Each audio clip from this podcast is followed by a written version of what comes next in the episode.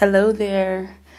I'm 32, single, no kids, from Southern California, and I'm in $168,000 worth of debt.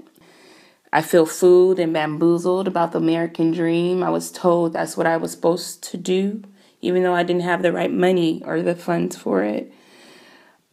My biggest dream now is just paying off debt. Like the thought of that makes me want to cry. And it's so bad that I can barely remember what my dream was before I had the debt and before the education, right?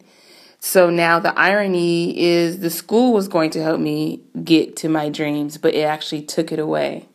Um, I pay a thousand dollars a month in debt, um, going to work paying off debt. So what could I do in my life if I had an extra thousand dollars a month? A lot more than what I'm doing now. I don't feel like I arrived. I don't feel like the education um, has helped propel me forward, other than some head nods and some, oh, I'm impressed.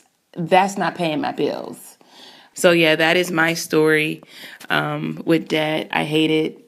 It practically ruined my livelihood and optimism in life. I am trying to gain it back.